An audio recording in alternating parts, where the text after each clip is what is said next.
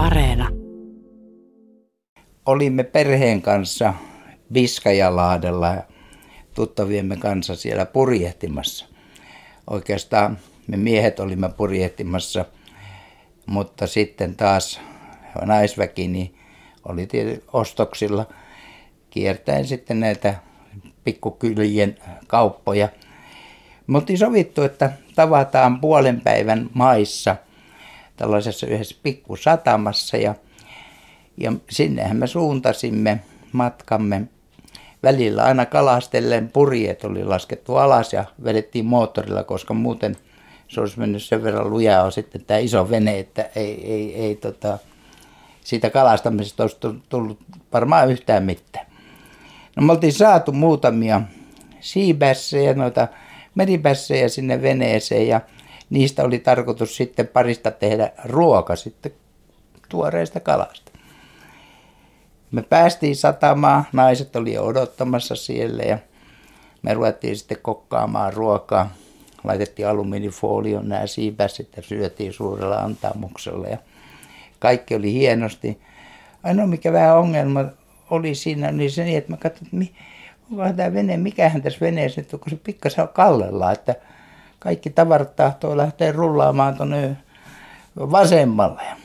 Ja tota, sitä sitten, sitten mä ainakin pohdiskelin ja kai se isäntäkin sinne vähän mietiskeli, että mikä tässä on ja kävi ulkona katsomassa. Ja vaimot lähti ja sovittiin sitten, että tietty aika iltapäivällä tavataan ja ne tulee hakemaan meidät sieltä satamasta autolla. Ja he lähtivät pois ja isäntä rupesi sinne sitten katselemaan, valmistelemaan sitä lähtöä ja sanoi, että en viitsinyt sanoa, mutta laskuvesi on tehnyt tepposen meille. Meillä on köli pohjassa. Et tästä ei nyt vähän aikaa lähetä mihinkään. Hän yritti koneella vedättää, mutta eihän se nyt mihinkään mennyt se purjevene. Kallistui vaan enemmän. Sitten sovittiin, että no, pitäisikö tästä lähteä soittelemaan vai ei. Niin siihen aikaan ei kännyköitä ollut, että ainoa oli siellä puhelin ja silläkin olisi pitänyt melkein hätäsanoma lähettää, että olemme pohjassa, joka nyt ei sitten tietysti ihan kovin dramaattinen on ollut tässä tilanteessa. Siinä sitten odotettiin se neljä, viisi tuntia ja sitten vesi rupesi nousemaan. Aina välillä isäntä koitti, että lähtisikö tämä tästä liikenteessä vai eikö lähde. Pikkuhiljaa se siitä sitten rupesi irtoamaan. Yhtäkkiä me oltiin sitten vesillä. No, me lähdimme suuntaamaan sitten ensimmäistä salmea kohti ja joka ikinen kerta, kun me yritettiin sitä salmesta lävitte, niin se oli tämä nousuvesi niin voimakas, niin että se oikein virtana tuli sinne, niin yksinkertaisesti vaikka oli purjeet päällä ja kone päällä, niin mihinkään ei menty.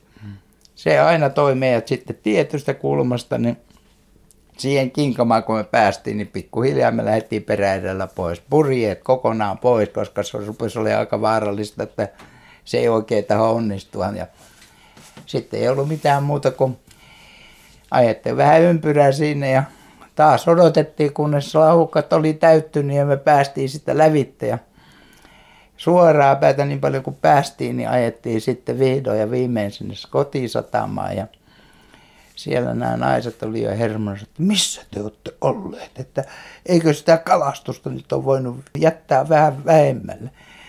No sitten, että ei me ole kalastettu ollenkaan tässä, että me ollaan istuttu pohjassa. Miten niin? No sattui olemaan se laskuvesi siinä ja tämä köli, purjeveneen köli jysähti sitä pohjaa ja vesi laski siitä, että sen takia tämä venekin kallistui talon emäntä katsoi isäntää ja ranskaksi häpäytti oikein kunnolla ja sanoi, että eikö sä Dominik tiedä jo vanhana meriupseerina, että tämmöistä sattuu.